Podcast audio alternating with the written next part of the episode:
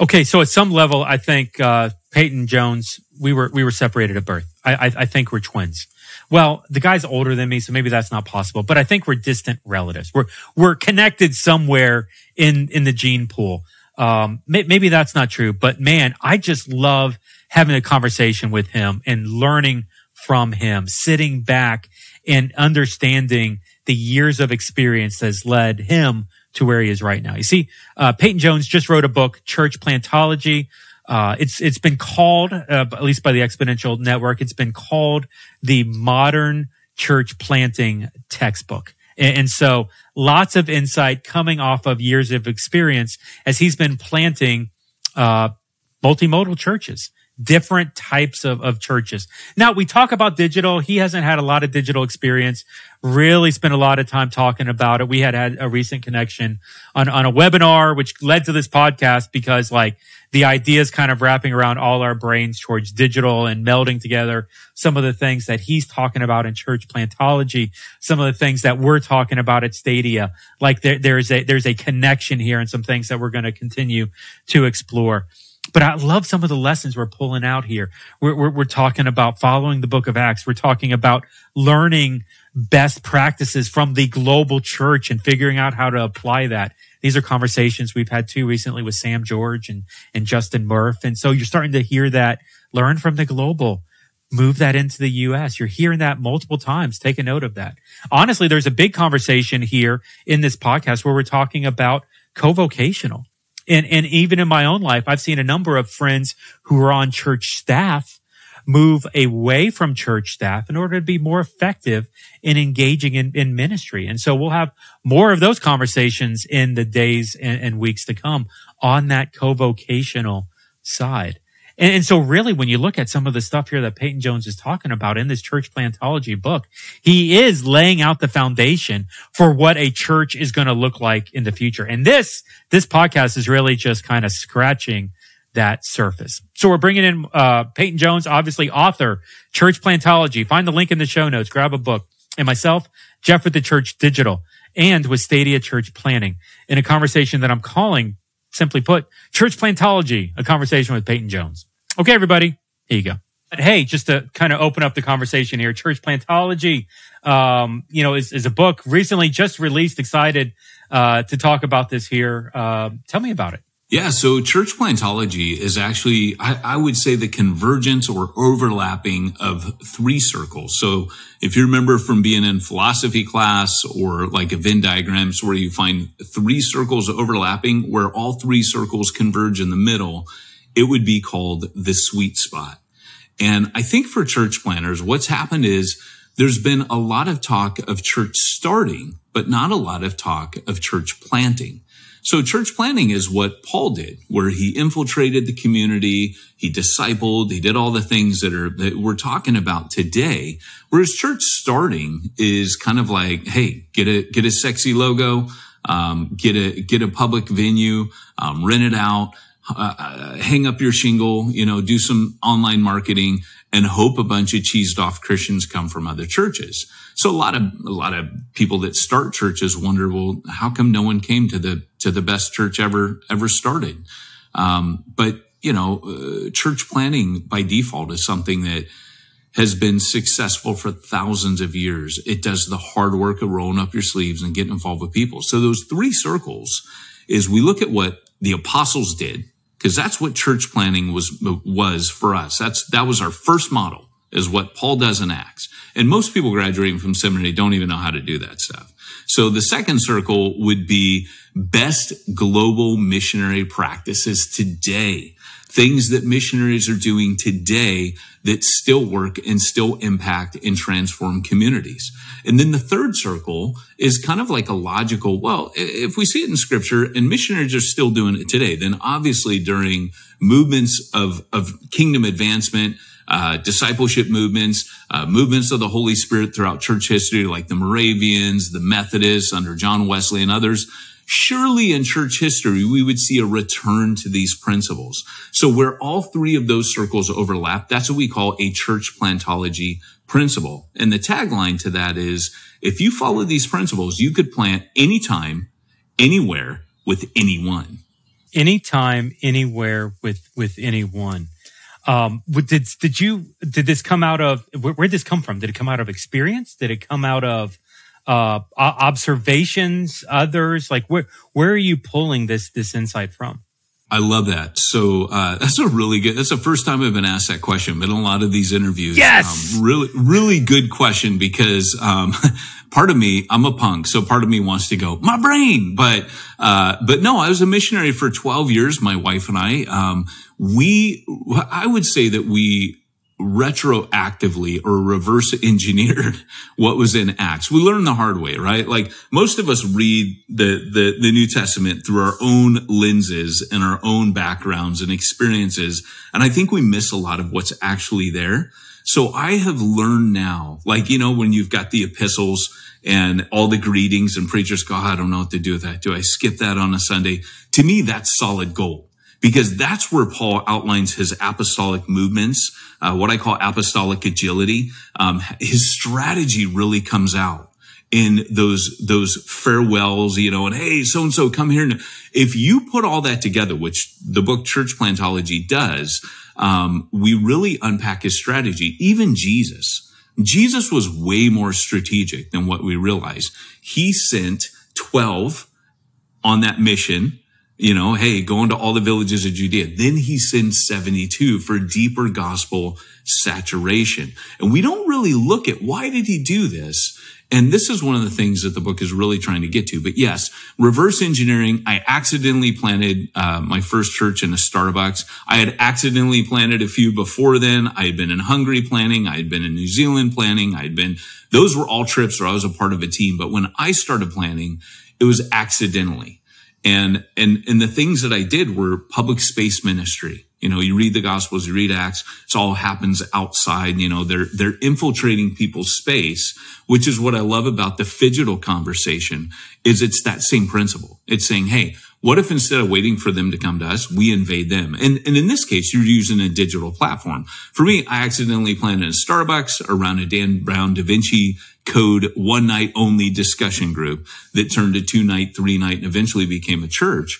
So for me, as I started looking, I'm like, oh, that's, that's kind of like what Paul did on Mars Hill, where he went into the synagogue to reason, which again, there's a lot of crossover in digital space. We can create these conversations through uh, digital media and ministry. So that's what we kind of started to, describe, to, to discover was being European missionaries. Okay. Nothing we did in America was working over here. So we had to kind of discover and fumble and bumble our way into it like Kung Fu Panda. But I'm also a great lover of church history. Um, I actually, you can't see it behind me, but I served at Lloyd Jones's church. His pulpit Bible sitting right up there. It's one of my trophies. You can touch it for five ninety-nine, get a holy blessing. And, uh, you know, five ninety-nine. It's a great, great bargain, Jeff. Um, just teasing. But the reality is, for me, I'm a great lover of what God has done through people meeting their challenges in the past. I think the story of church history is a story of the Holy Spirit breaking through in the church's limitations. And so that's what I want to see today. I know you're passionate about the same thing. I'm totally going to ask what the tattoo is on your arm. I just saw that on video. I saw it yesterday. We were in a... So I, I want to ask about uh, global best practices. We'll come back to the, the best practices, but... What, what's that? Okay, what's that one? You know this one, right? Do you know this one? Blurry out. Is that Avengers? Is that, what is that? No, this is, uh, this is, uh, The Hobbit. So that's, uh, Lonely Mountain with Smaug. Yes. Okay. All right. I'm, I'm with you. So my other book was Reaching the Unreached, uh, Becoming Raiders of the Lost Arts. You'll see like in Indiana Jones. Yes, Zondervan did that. It was great. But, um, I constantly use in ministry a lot of the stuff we ended up doing. I felt like Bilbo and Gandalf was trying to get me, you know, out of the hobbit hole, like, hey, go out there and actually do the stuff that you read about in the book of Acts. So that's that tattoo. And then this one is the ultimate nerd tattoo right there. It looks awesome. Um, it, it is, uh, actually from the G I Joe cartoon of my childhood. And it is the Snake Eyes Ninja Clan. So I, uh, yes, it is. Yes, it is. And I, I actually, uh, I call the kind of planning I do where I plant, raise up leadership, move on. I call that ninja planning. So Ninja Plan, I'm branded, you know, Ninja Clan branded forever. Very good. And then Ninja Ministry, I've seen that. Ministry Ninja, I've seen that. Peyton Jones dot ninja is your website, right? I think I saw that too. Yeah, actually, it's uh, that's my old one. I got to disable that one. My new one's ministry ninja dot com. I need to, I need to probably take care of Peyton Jones dot ninja. Hey, the ninjas nin, ninja domain was open. I, I had to take it. Totally off topic. I don't know if you realize this. Cobra from G I Joe, the first round of of Avengers, early on with Marvel, they were not doing Hydra. They were going to have Cobra be that military evil force. Honest to God, Google it.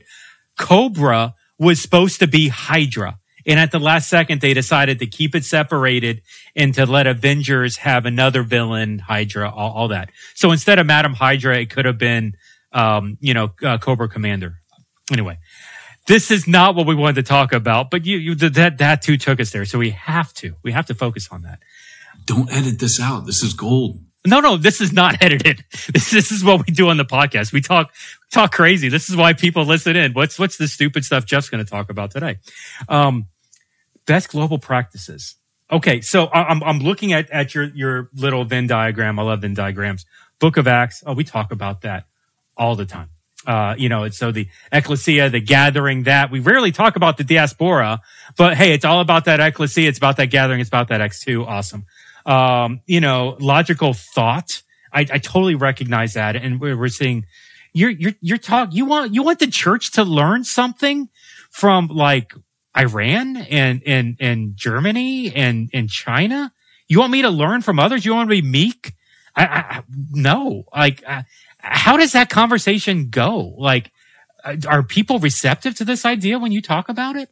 I think people are beginning to realize that we have a lot of baggage. Like Alan Hirsch says, you know, we, the, the Western church has, you know, we're, it's kind of like Jesus said, you know, it's hard, hard for, uh, hard to go, a camel to go through the eye of the needle.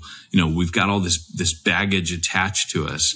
And there's this, this, kind of sense in which, like, you know, you, you study discipleship movements that, um, that happen. Uh, the statistics are it's never happened, um, you know, in, in the West over the last few hundred years. And the reason why they would say is because of our, all of our ecclesiastical, um, baggage. And so if I go to Bangladesh, if I go to, um, different countries, if I go to Colombia, the amount of churches being planted on a daily basis. The, you, you talk to leaders there. I was just there with a guy who, um, you know, probably millions of people will be in heaven because of the ministry he does in Latin America. I mean, he is a ninja uh, extraordinaire. And you talk to these guys and you're like, I have no idea what I've done with my life. But they're in Colombian prisons. They're, they're, you know, you talk to people from the underground church, which I do because of some of the missionary organizations I work with, um, because I do church planner training. Um, you know, some of them will be like, hey, Peyton, and this, this reinforces the principles of the book. They, they basically say, hey, Peyton, we, we started doing all this other stuff like discipleship and giving tools and translating tools into different languages. And now we found ourselves in the church planning business by, by default, by, by proxy, by accident. Um, we did not go into church planning. And so some of the conversations I'm having right now are with organizations that are, hey, we're fumbling our way through this, but church plants are happening because these other things are happening. That's what I would call church, church plantology principles. Um, and so they're doing the things that they did in the book of Acts. And, and what, the way I put it in the book is first century practices will bring first century results. And that's what these other groups have, have, that's what they've tagged. They've tagged and bagged this. So, um, that's what, that's what we're trying to get people to do, is to embrace those principles. Wow. You know, I mean, early, early on in just some of the research that I've done through the Church Digital, we were, we were, you know, observing Korea and the gigachurch movement that, that are happening there. Some of the largest churches in the planet are, are happening in Korea, and there's tons of lessons com- coming out of there. We, we look over to India, and, and a friend of mine, Mike Christian, used to be a, a missionary in India, and he had planted, I don't know, something like four hundred churches in India before India kicked him out for being too effective at church planting. They removed the passport, literally. Uh, and, and his churches, it was like three or four people under a palm tree, like it just mud hut, you know, very much kind of that micro uh, approach. And what's interesting is, like, you know, we're seeing God do things globally in Korea. We're seeing God do things at, at a micro level in multiplication in, in India. Uh, and, and for us to say as the church, okay, the, the gig is not valid. The micro is not valid. It is. God's doing incredible things there. I was just going to say, like, you sparked me because one of the books that, that I was tagging into was one that was from Africa. It was a church planting book, and they had listed as their places, venues to meet. And one of them, I kid you not, was a baobab tree. And I just thought, man, this book is worth its weight in gold. And, you know, in Tanzania, some of the planters that have contacted there, um, There, there's a guy there that runs a church planting multiplication training program, and it is all like in the bush. It's not, it's not like they do gather together and then he sends them out like Jesus sent the seventy-two.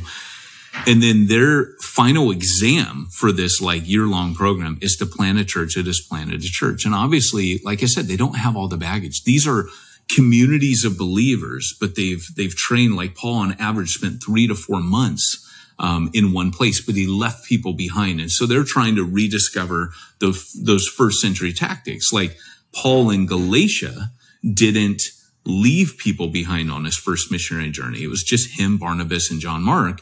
And so a year later, he goes back to Antioch. He's back doing ministry in Antioch for about a year.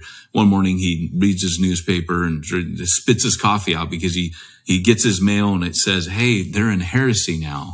You know, and he goes, wait, wait a second. So on his second missionary journey, he goes back there and starts, you know, putting in new strategies. Like, now I got to leave people behind, which means I got to pick up guys like Timothy and Silas and train them along the way, and Titus, and then play leapfrog. You plant with me, you watch me, you go to the next one, then I leave you behind. And so retapping into those strategies is no joke, because everybody wants to go faster in multiplication. And, you know, but we also want to be safe.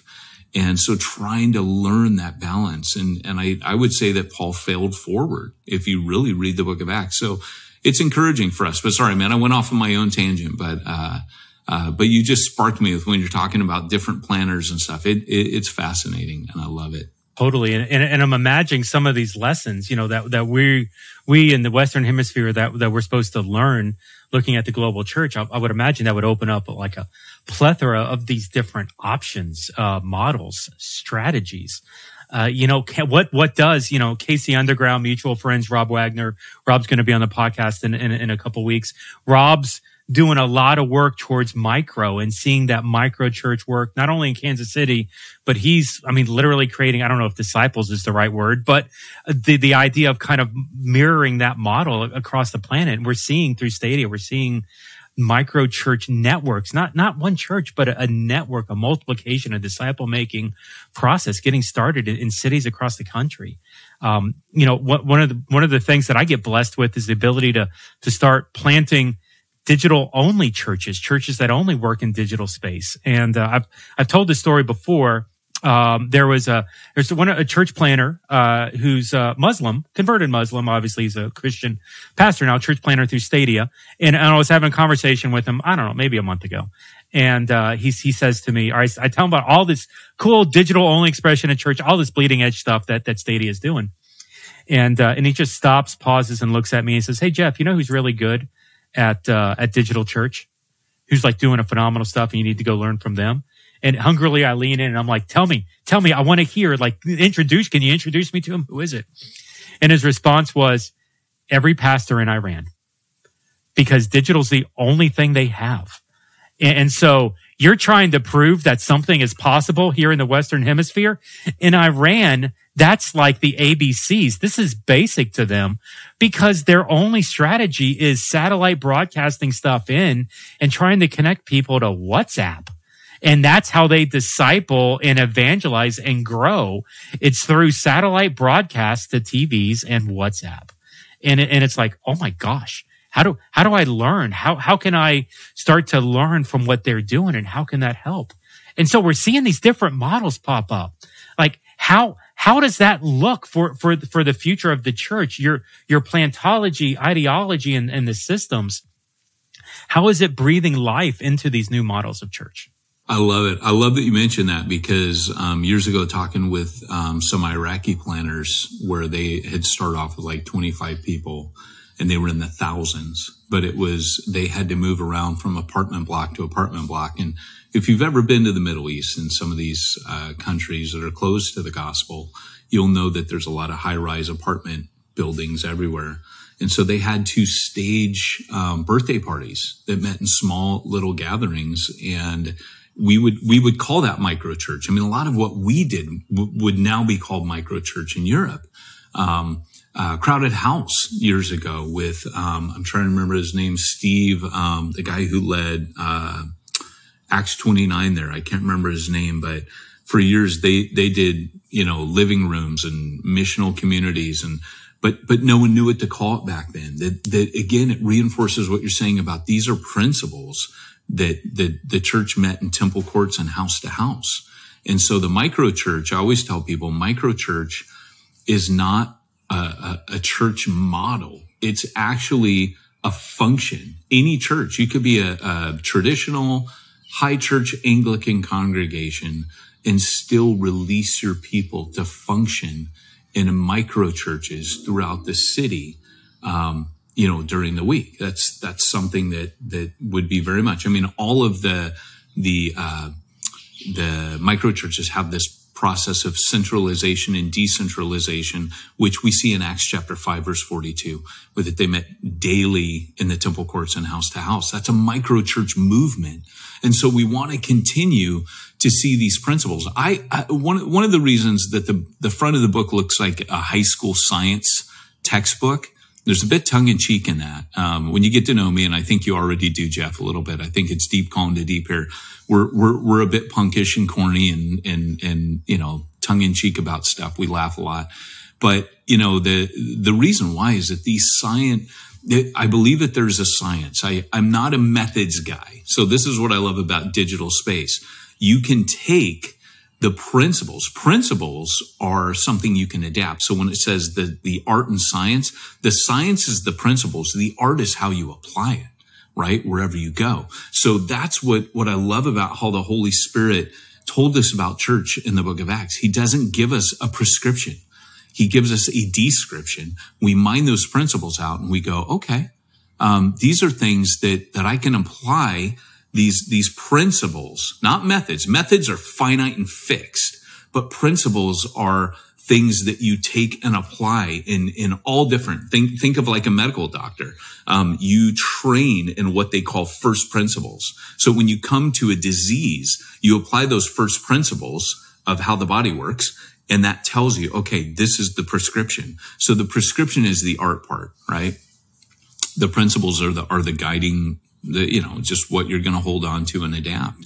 But, um, but yeah, I, I love seeing all of these. Um, like I said, the, the, the science textbook in there is that we are rediscovering. That's what scientists do, right? Um, inventors make new things. I'm not smart enough to be an inventor. I can't invent anything on mission that hasn't already been devised by the Holy Spirit. But like Newton said, I am thinking God's thoughts after him. We are rediscovering what's always been there in the book of Acts, what's occurred through church history. But again, it's about having our lenses change. Oh my gosh. Like when the book of Acts finally cracked open to me, it was because I was a missionary reading a missionary book written by missionaries. It took me becoming a missionary to actually understand it. One, one of the guys, I think it was Roland Allen that I quote in chapter one of the book, he says, the missionary reads a different uh, version of the Bible than anyone else because you actually are connecting with what and how and why it was written. When you understand the whole New Testament was written in the context of church planting, not about church planting,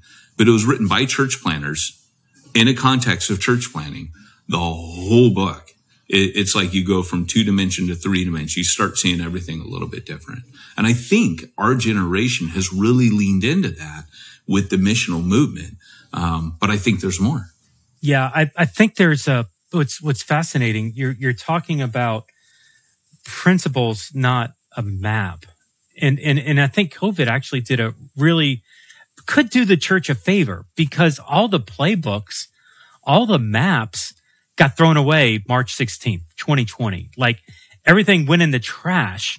And, and, and we, the church, were, were called to innovate, figure something out. I mean, guys like me, we, we, we've been doing, I've been doing digital ministry for twenty years. So like, this is not a surprise for me. Let's go. Let's, let's figure it out. Now, guys like me are few and far between. I'd actually had a conversation back in twenty nineteen with the lead pastor, and I, and I guesstimated that at, in twenty nineteen, there were probably twenty-five full-time digital pastors in America, where that was the only thing they did. Oftentimes, digital pastors do like, um, you know, social media, website design, like it's, it's multiple, but my only, my job is to shepherd and care for people. It was not a lot of people in the grand scheme of things. And so obviously there was, there's been pivots, and we're understanding digital now. Um, and what's, what's unfortunate is I think, and this is not a church planning thing. Sorry for the, the tirade here, but I think there's this move no, to it. try to, this is how I interview. Yeah, it's just try to go back to the playbook. Let's let's go back to February twenty twenty. February twenty twenty was so great. We could side hug people. We could high five. We could we could invite the kids over and swim in the pool. Like, this is what we want to get back to. This is where the church thrives. When we can ecclesia, we can gather together. And and, and unfortunately, Gallup tells us, like, we're at a twenty-year decline in February twenty twenty. I, I don't know if you know these stats, but at, at you know, February twentieth, or uh, excuse me, um, uh, somewhere in twenty twenty-one, uh, we're at forty-seven percent. February twenty twenty-one, Gallup released, uh, forty-seven percent of Americans are now attending some form of an organized religion church. Not, I mean, this is, this is, uh, American, this is Christianity, this is mosque, this is Jewish temple. So I, I just did a podcast for some with somebody else, and they referenced a Barna stat saying twenty-five percent of uh, Americans are now involved in church. That's at a decline at a massive level. Um, going back twenty years, nineteen ninety-nine, the number of people that were involved in organized religion was seventy-two percent, and we've gone from seventy-two to forty-seven.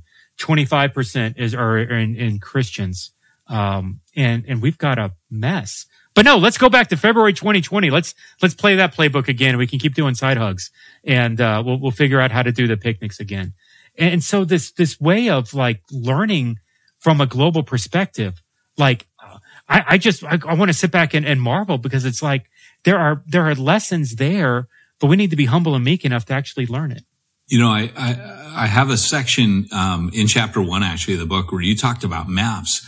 And I mentioned that um, Edward Cornish, he wrote a book called Futuring, and it's it's trying to predict what's happened in the past, like things like the Spanish influenza, to try to uh predict what happens. And what he says, we are ninety-nine point nine nine percent ignorant of what comes, but but the whole practice of futuring is to help us come out with, hey, what would we do in this? So looking at that with the, with the church, I mean, we can't say what's coming next, right? Like, something else is going to come, and it's going to throw the church off again. I would say in the sixties, a sexual revolution absolutely put the church to bed, and it didn't know what to do with that. And in, in each case, the church keeps getting, you know, that we're always late to the party, right? In, in, in times where even like Jesus said, you know, you, you can, You can predict the sky. You can tell what the weather, but you can't. You, you don't know the signs of the times. And I think that to a certain degree, there's, there's a, a part. I always, I always feel like when a missionary comes back from the field, there's something timeless in missionaries like Roland Allen, Jim Peterson, um, Newbegin, these, these missiologists, they come back. And I think the reason is they've been so used to analyzing the culture that they're in, that when they come back, they become church reformers because they can't stop analyzing the culture. And now that they've been on mission, they're seeing the disconnect between the mission of the church and the structure and form and function of the church. And so in this, in this book, what I talk about is a practice. Uh, I'll just read you a quick quote here about maps, because I say, yeah, God did not leave us without a map, so to speak. Likening the practice of navigating an uncharted future to the famous explorers of the past, Corning describes the poor maps and tools that some of the most famous exploration expeditions had to work from, describing the crude, vague, and untrustworthy maps that Captain Lewis of the famed Lewis and Clark expedition studied. He writes, at the times, maps had almost no information about most of the territory the expedition would be exploring, but whatever there was, Lewis got hold of it. By the time the expedition set out, now liken this to what happened in the last year, right? Um, he knew all there was to know about the Missouri River and what lay west of it. This error-prone knowledge enabled Lewis to make excellent preparations for the journey, with the great result that Lewis and Clark expedition became one of the greatest triumphs of American history. He concludes, use poor information when necessary. Acts may at times look like a crude map. Church history in the periods of the kingdom advancement, such as the evangelical awakening under Wesley or the Jesus movement, may at times seem crude, naive, and primitive. Every generation suffers from what Lloyd Jones calls chronological snobbery, the view that subsequent generations are superior to their predecessors. But it is important to remember with humility that although they had their collective blind spots, other generations have right what we have gotten wrong. For example, Lewis and Clark did not possess the cloud-based satellite maps that we possess in our mobile phones. Even if we could have delivered such technology to them prior to their journey, without roads or airplanes, they would still have to navigate the journey personally, climbing ice sheets in the Rocky Mountains, braving native hostility, and evading grizzly bears. We have superior technology, yet we ourselves today still could not traverse the wild country as skillfully because we are not the explorers they were. A phone in the hand is no substitute for grit on the ground. Having the information on a satellite map would not be enough to open the transcontinental passage alone. We may have better maps, but we are not better pioneers. So when you think about that, like, these guys were pioneers. And I think that's the emphasis in this digital challenge that we have, like talking phygital, is nobody has a map for this. Nobody has a map. We have the principles, which might seem like crude maps, but we have to be the pioneers now going forward, taking what we have. So guys like you that are going into the phygital space and saying, hey, guys, this is the new frontier. This is the new pioneer. That's that's what we have to look at is, are we going to be bold enough and brave enough to take take the principles, not a map, but but a crude map, you know, at best, that helps us prepare? And can we apply what the apostles knew to the challenge in front of us today, like Wesley did in his day, like the Moravians did in their day? I mean, you, the list just goes on and on, right? Yeah. H- how do you convince people to follow you?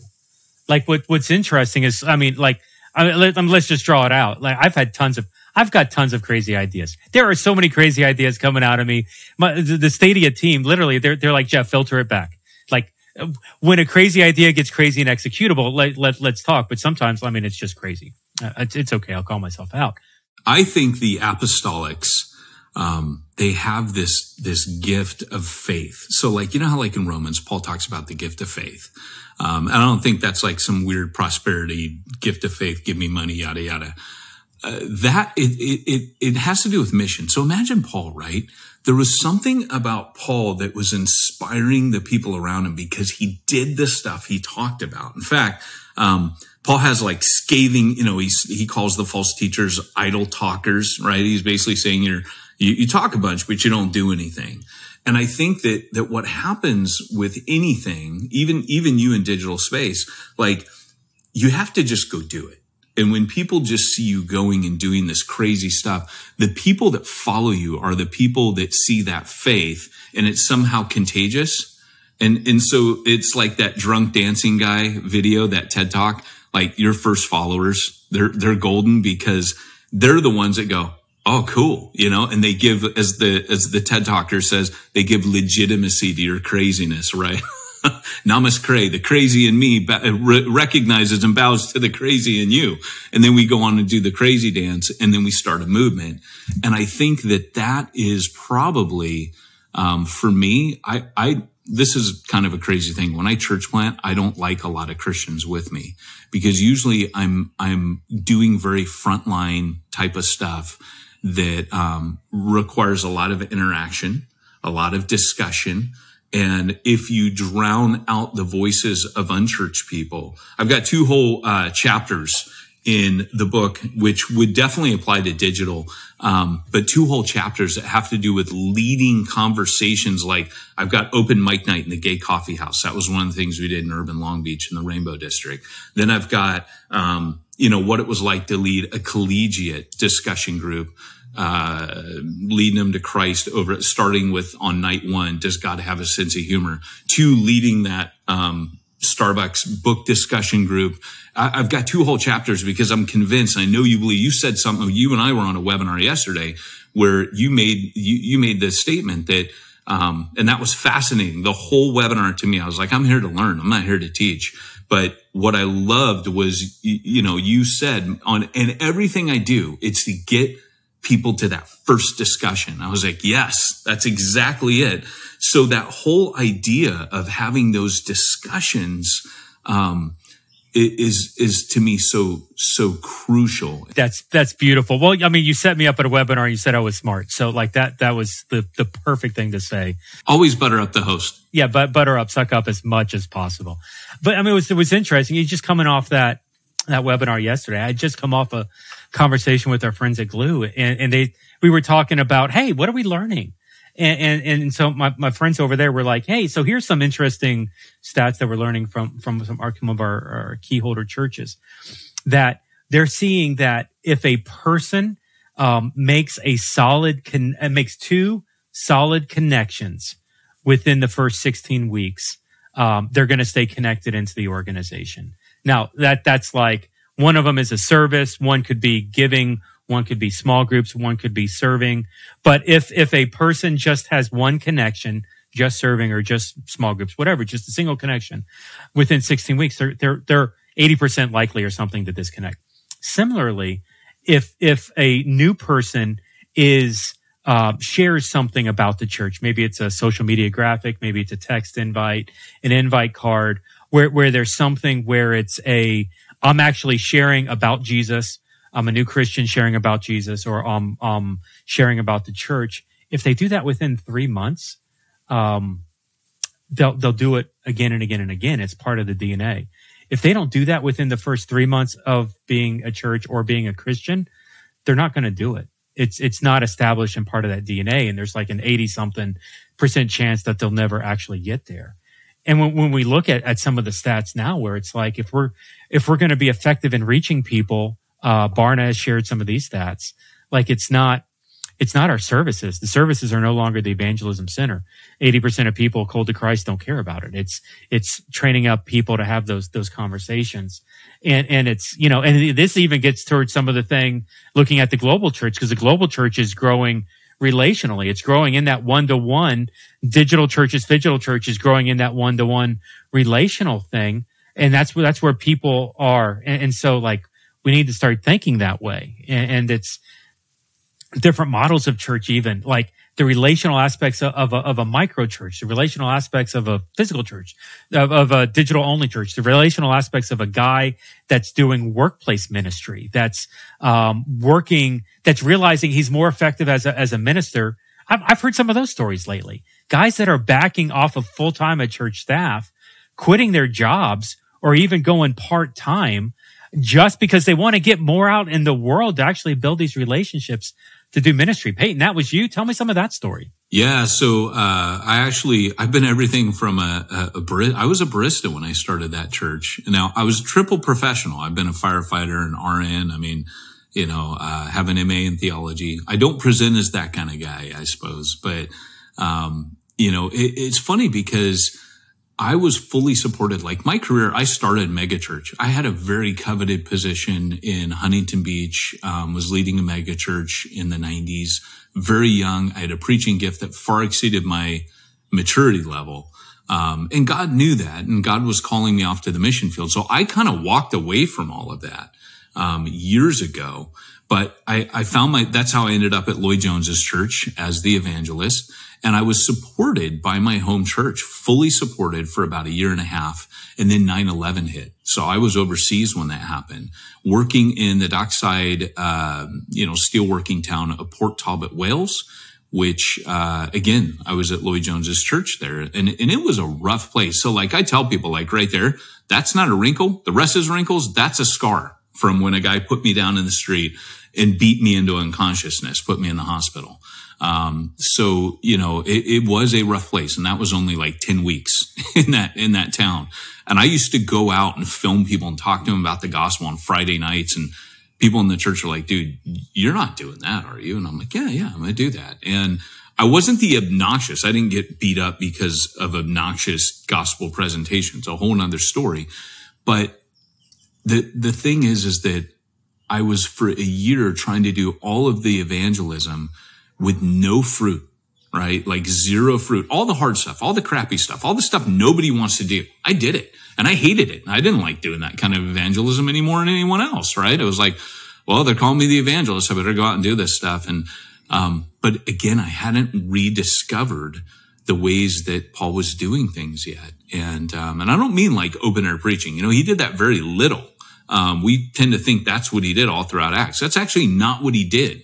The majority, he entered discussions. He entered the synagogue, as was his custom, and reasoned with the Jews. He was more conversational evangelism. Athens was kind of like a one-off, right? So when, when I ended up, um, having nine eleven hit, my support dropped in half and I couldn't pay my bills. And so I went to work in the steel, well, actually not the steelworks, a different factory, um, but with a huge chunk of the population that was there. It was an easy job. Uh, Manpower hired me, and within a few weeks, like six weeks, three people had come to faith on the assembly line. And I went from there to be a firefighter because of my R N background. I went from there to be a clinical troubleshooter. There right now are probably hundreds of people as a result of that, because there was a, this thing called the Housing Consortium with like eight hundred people with special needs. And they ran, this company ran South Wales. Soon as we got one of the heads of one of those homes, uh, saved, um, a chain reaction just started and started moving throughout that whole movement. They started leading their friends to Christ, other people that ran homes. They started bringing the, the patients. Some of them started coming to faith. It was nuts. And just, you know, for me, I, I learned a lesson then, because I remember being on the assembly line early on, just going, I, I'm meeting more people by Monday lunch than I did full time in a week as a pastor. And that changed everything for me. That was, it was a no brainer. So I kept working with my hands. In fact, when I was planning churches, the elders of the church plants were like, we need to pay you. And I'm like, no, I don't want that. Don't pay me right now. Eventually I would Uh, go in and out of full time. Um, but usually every church that I planted, it's usually my final year before I'm ready to move on that I finally take it. And that's so I can reproduce myself. And that's to quote Hugh Halter, uh, who said, if you want to be full time, uh, the New Testament model is to reproduce yourself. That's why you're full time. And so that's what I did. You know, I've, I've, I've, I've been interested in the, uh, co-vocational model. We've, we've been talking a little bit about it on the past with Jared and Ann Hughes, who basically have, excuse me, Jared and Angie Hughes, uh, who have are running a, a digital only church called Hope City Church. They're co-vocational. I want to say their, their church is like fifteen, sixteen thousand. It's one of the largest digital only churches in, in the Western Hemisphere. And it's on, um, and they're, they're co, both of them are co-vocational co-pastors. Give me some, like, I, I've, I've got, I've literally, I have a friend of mine, Ray DeArmas, uh, co-host here with the, the, the Church Digital on the podcast regularly. He just stepped down from Christ Fellowship Miami. He's going back to uh, to school. He's got an MDiv. He's going back to school to to learn how to be a, a medical technician. His mission field, he he feels called to the to the hospital. We're going to talk about it on the podcast later. I don't want to like out Ray, but it's been announced at this point, and, and it's on, on social. Um, talk to me a little bit about people that are, give some advice, because co-vocational is at my heart. And, and when when I look at budgeting here, digital only churches, we're advising, be co-vocational, and, and, because you're reaching a different type of person that may not be funding this thing the way, the way that you're thinking. Talk about that co-vocational. Talk about that workplace a little bit. It's so funny you ask that, because when I work with North American Mission Board, Mac Lake and I, and, a, and two other guys, we really kind of helped build this whole Cadillac of training. Most of it was Mac's, but Mac was like, bring this to it. Cause he goes, look, when we first built this, it was launch large stuff. He goes, ninety percent of planners out there are bivocational. So what we did was, um, we, you know, I kind of took from my own experience when I was at Starbucks. I'll just give you a quick little, um, tidbit here. When I was at Starbucks, I made minimum wage. Um, I worked a forty hour week, and I worked, um, but I, I saw everybody. Like in a country, it rains every day. That Borders books, may they rest in peace, had a Starbucks in it. That's one I launched accidentally the church out of. I was reaching so many people in my community by being a central figure in that hub. So, but, and what I'll tell people is if I had a bar graph, which in my training, I, I have these little bar graphs. I have, um, minimum wage, maximum hours invested, and maximum reach. So that's okay, but it was hard to pay all my bills on minimum wage. Now, remember, I was a triple professional. So I was finishing up my M A, it was Starbucks, it was a job I didn't have to think too much about. But then my church planning partner, not my wife, but but the, the one I wasn't married to, my other church planning partner, um, ended up saying, uh, hey, I'm a window cleaner. Come work for me two days a week. You'll make double to triple what you make. So imagine this now. On a bar graph, I've got double to triple what I made before. So maximum income. Then the third, the second column was time investment, two days a week. That meant now I'm, so minimum time investment. Hey, come on, more money for less time. I'll take it. But I mean, exposure to my community off the charts. And here's why. When you're a window cleaner, real estate agent, there's so many different jobs like this. I literally had an excuse to knock on every single door in my city because in a country it rains every day, window cleaners are very busy. And so, um, you don't think that, but when it rains a bunch, your windows get dirty faster. So I literally was knocking. I literally led people to Christ in the church I was planting because I was their window cleaner. In fact, jokingly, years later, I asked one guy, hey, write me a review as a, you know, a church planner, yada, yada. And he's now in leadership somewhere else, but he got saved during that time. And he wrote, Peyton Jones, best window cleaner I ever had. Sorry, he's full-time in ministry. So, you know, the, the thing is, is that, um, that right there is huge. And so I would always say to people, um, like same thing, you're making awesome money. You're a forklift driver, but you're in the back of a warehouse, you know, interacting with a guy named Bob and a guy named Gary. Uh, maybe you lead them two to Christ. Maybe they lead a bunch of people to Christ, but that's not going to give you the exposure. So to me, there are always those three factors that for bivocational guys, Uh, you need to juggle. And of course, um, I, I would be remiss to not throw Brad Briscoe out there, who, um, Brad Briscoe's just a genius in this stuff. Um, definitely check out his books. He's got one called Co-Vocational. He's got a Facebook group on that. Um, he's really good. Hugh Halter has a book on Bivo. Uh, my book has, um, uh, Church Plantology has two chapters on this. Um, because what I lay out in here is something that maybe adds to the conversation. And that's what I try to do with the book. I tried to add to the con, not just rehash what everybody else says, build off that and maybe add some new things. So like, um, one of the things I talk about is Paul's, uh, multi, uh, sourced income model. So he had a multi variable source income. He had, um, he occasionally would raise funds. He talks about that, and I lay those scriptures out there. He goes, hey, I need some money to get, I need you, Philippians chapter four, to get me on where I'm going next, right? Second Corinthians chapter ten. He's got all these passages where he says, I'm coming and I'm going to, I'm going to ask for money from you. This is in the collection for the, for the poor Christians of Jerusalem. This is for you to further my ministry. I took nothing from you when I was there, but now I need you to pay it forward for the next group of people I'm going to. So Paul did raise funds.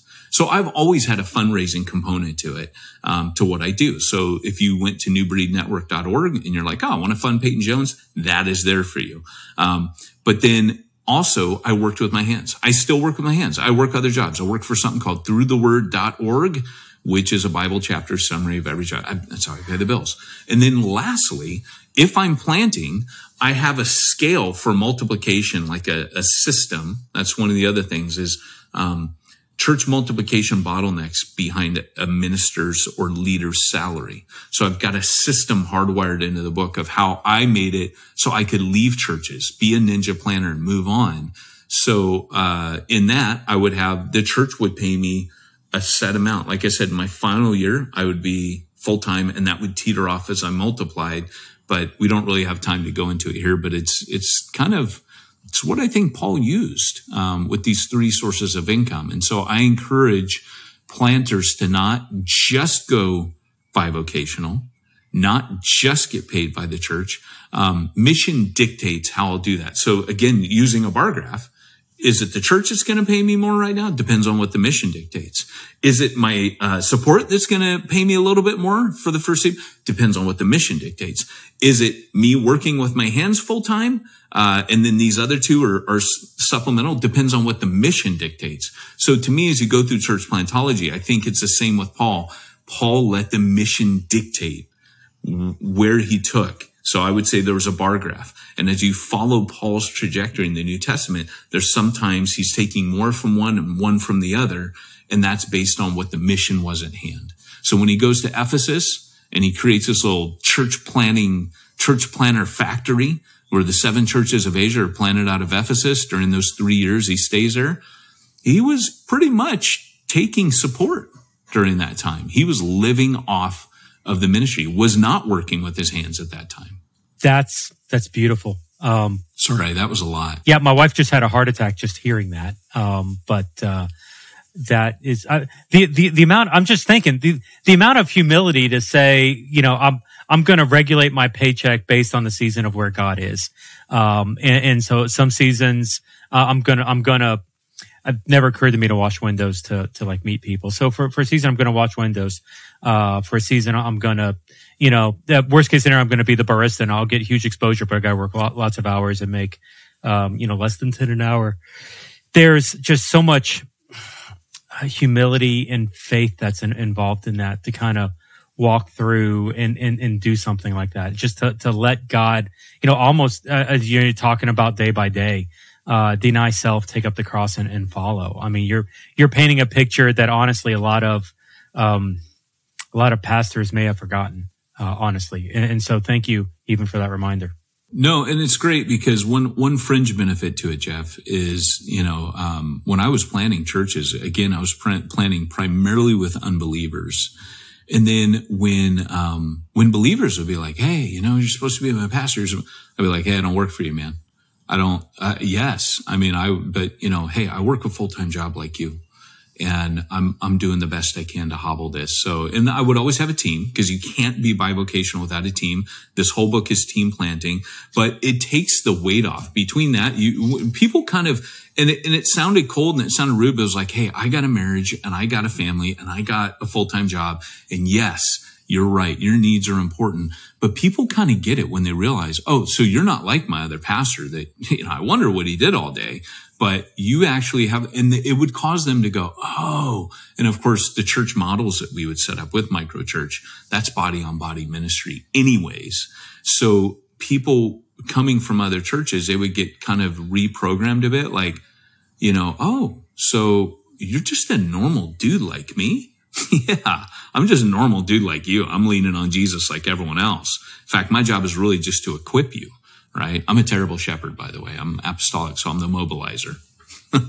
I'm, I'm learning. You're, you're you're talking about, you know, take, taking the money to multiply the self, and then and then like you're literally working yourself out of a job. But for that season when you're you're multiplying, you're saving up the money because because you're about ready to leave and you're gonna have nothing, so you gotta have something in the bank, um, which makes sense from from a from a ministry perspective. Uh, you know, it challenges, you know, some honestly Western civilization like philosophy, but I'm not saying Western civilization's right either. So let's let's let's do this as as, as we're, we're wrapping up here. Now we're we're you know I'm a digital church guy. We didn't talk too much about digital church. Your your breadth of of planting, you know, and obviously with uh, the the Plantology, literally like the modern textbook for for planting not just digital church, but really in any model of church, um, is is huge. Looking forward to that. You know, once again, check out the show notes. We'll have a link to it. Um, in there, but I, I did have, uh, you know, this question. Um, and, and so I, I, I'm, I'm going to set you up to be negative here. Uh, but you're learning digital church. Like we, we've had some kind of preliminary conversations. I'm not looking for expertise here. What challenges do we have to face? You're understanding multiple models. You're understanding kind of like what the church defined is. I'm not looking for the expertise because I, I don't, I don't know that your breadth, uh, in that covers it. But give me some negative. Like take put on the punching gloves. Take take some shots here. What what do we need to overcome in the digital space? And, and what I definitely I can answer that. Let me say first off that I I literally you guys yesterday I ended up on that webinar panel wondering why am I here? Of course, the stuff I'm doing through the Word, we're working all over the world to create digital discipleship tools. So maybe, I don't know, or maybe just somebody was being kind to have me on there. But you guys got my gears turning so much yesterday that I was going nuts. It was everything I could do not to say like, and I was like, "No, you're not going to say this. You gotta, you, I gotta go away and process." So the stuff you guys were popping off, there was such a synergy between what I was saying uh, in the book and where you guys were at. I was so encouraged. I went, well, you guys just, it was like Lion, Witch, and the Wardrobe. I just saw the wardrobe open. I see Narnia on the other side of this thing. So that was rad for me. But the challenge is, uh, to answer your question that I see, are as we go digital, it's the same thing with analog that, um, all these pastors, when they suddenly realize they could do a Zoom meeting, it's like they've stopped and said, that's enough. You know, uh, now I can get online offerings really well, uh, and I can run the show, uh, digitally. I'm good, right? Uh, butts and bucks, man. Now I just got eyeballs and, uh, credit cards, right? It's, it's just a digital form of the metrics they were using before, which you and I would agree is not good enough. That's just not good enough. And so what, where I can see the challenge is, is, is basically two things. Number one, from the digital side of church, we've got to really dig down into how do we recover the interactivity that the early church had. If there's thirty-two one another's, um, we know those didn't happen staring at the back of each other's heads in rows. We know that they ate together. We know that the spiritual gifts were practiced.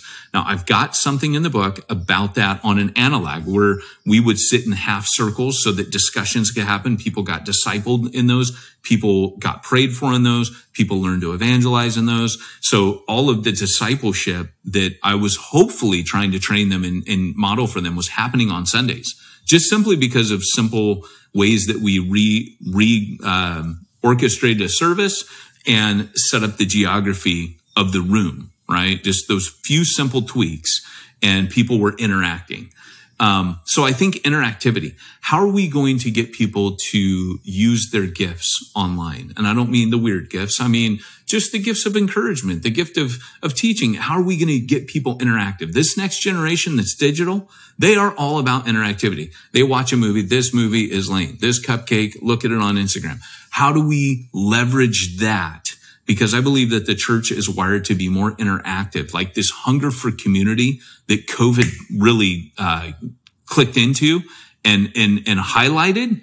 The church is perfectly wired for to meet that need. So if the church can enter that digital space and really wrestle with what does it mean to be interactive in a digital space, that's huge. If we conquer that, ninety percent, I think, of the church's problems go away, because it leads to what I'm actually getting to is Uh, releasing every believer and activating them and deploying them in their gifts. I don't care who you are. When your spiritual gifts are activated, you immediately become evangelistic. So, uh, that, and then secondly, um, this is where my mind, because I'm apostolic, for me, it's all about frontiers. It's all about going where the unchurched are and mobilizing the church to follow. It's not about come to where I'm at, um, digitally. So yesterday, you guys got me thinking so much that my mind apostolically, and that's what the little a, it just means missionary. If you're hung up on that, I don't have superpowers. Um, it, it's the New Testament word, apostolos, for missionary, um, sent one. So for me going, well, I'm sent to people outside of church. I'm, I'm on the, the periphery. I'm thinking now, how do I leverage digital space, not for church, but for mission? Um, you mentioned Iran. That's what they're doing. How do I, how do I leverage that? Um, and, and I think, I think there's an open door that I haven't, I think I need to go through the wardrobe and have tea with Mister Tumnus. That's what I think is happening right now, um, through talking with you guys yesterday, but leveraging creative, innovative, the, what I've, all the stuff I've done on the ground discussion wise, leveraging that out there in digital space. How do we bring those things together? That I, I couldn't stop thinking about it after our webinar yesterday. Awesome. Love, love that that was uh, inspirational. Love, you know, some of this insight.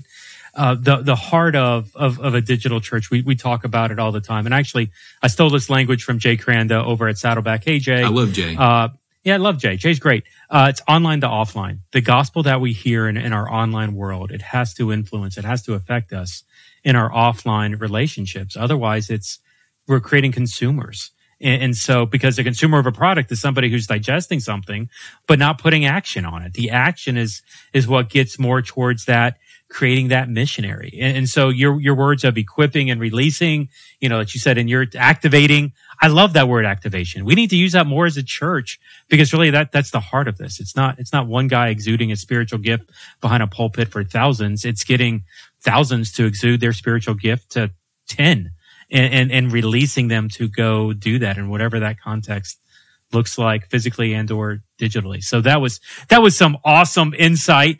We're going to make you a digital guy uh, sooner or later. We're, we're going to get you there. I, yeah, I think you are making me a digital guy. I think you are, honestly. I love this conversation. This is great. I, the transformation's happening. You witnessed it here. Well said there. So, hey, we're we're going to land the plane. Thank you for this. Uh, any closing thoughts, uh, Peyton, as we're as we're wrapping up here? Um, no, not really. Just, uh, you know, thanks for having me, man. Like I said, there is a bit of a transformation happening, and you, your conversation yesterday has contributed to that. I'm going to be, you got to check in with me and, and, and kind of say, hey, Peyton, what's kicking around? Cause, uh, this is going to be something I'm going to be thinking about for my foreseeable future. I have ideas, but yeah, I'm, I'm going to be processing and praying this through.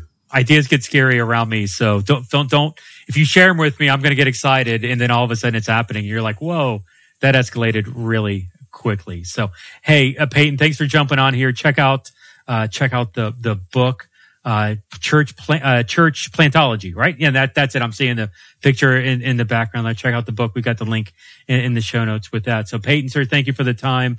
Uh, for Peyton, this is Jeff with the Church Digital and, uh, with Stadia Church Planning. Thanks for jumping on, on the podcast here. We'll see you next time on the show. You have a good day.